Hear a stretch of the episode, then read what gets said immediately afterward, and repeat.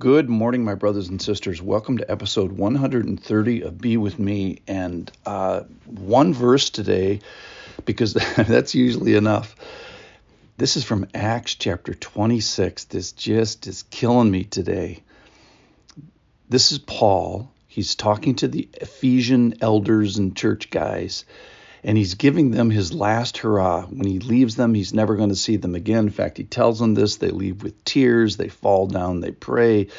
This is like the most dramatic, you know, moment of, of like pastor to pastor speaking, pastor to the church. And uh, this verse about innocence and blood caught me today. Here it is. This is from Acts chapter 20. And uh, he says, verse 25, Now behold, I know that none of you among you, ah, and now behold, I know that none of you among whom I have gone out proclaiming the gospel will see my face again. Therefore, I testify to you this day that I am innocent of the blood of all of you, for I did not shrink from declaring to you the whole counsel of God. And this, and the phrase just caught me. I am innocent of the blood of all of you. Like, wait, wait, wait a minute. You mean to tell me that Paul could be guilty? That he could have the blood, the spiritual blood of those people on his hands, on his spiritual hands, if you will, if he didn't do his job in the church? He, now he's saying, I'm not guilty. I did everything that the Lord asked me to do. I have no regrets. I left it all on the table.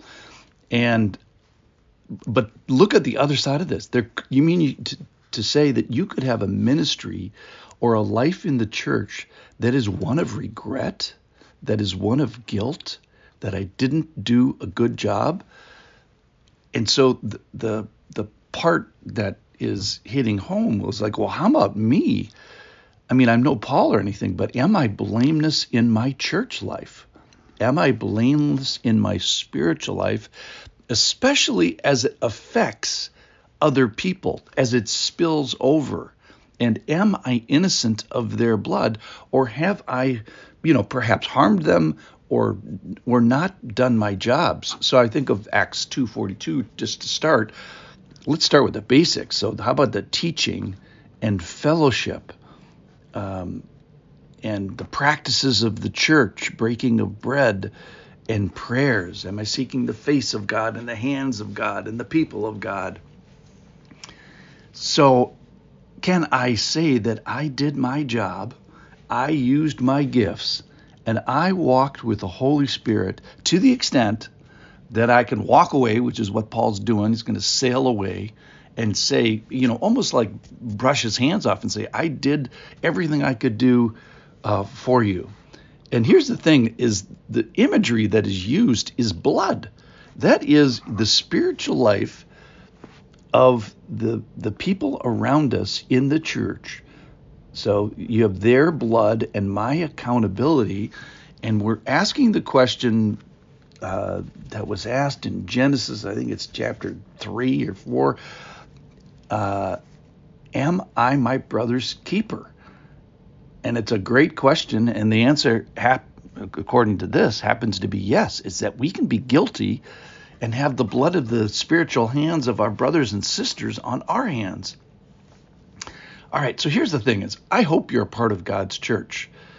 Um, you have to be. You should be. There's no such thing as Christianity apart from uh, a local people of God.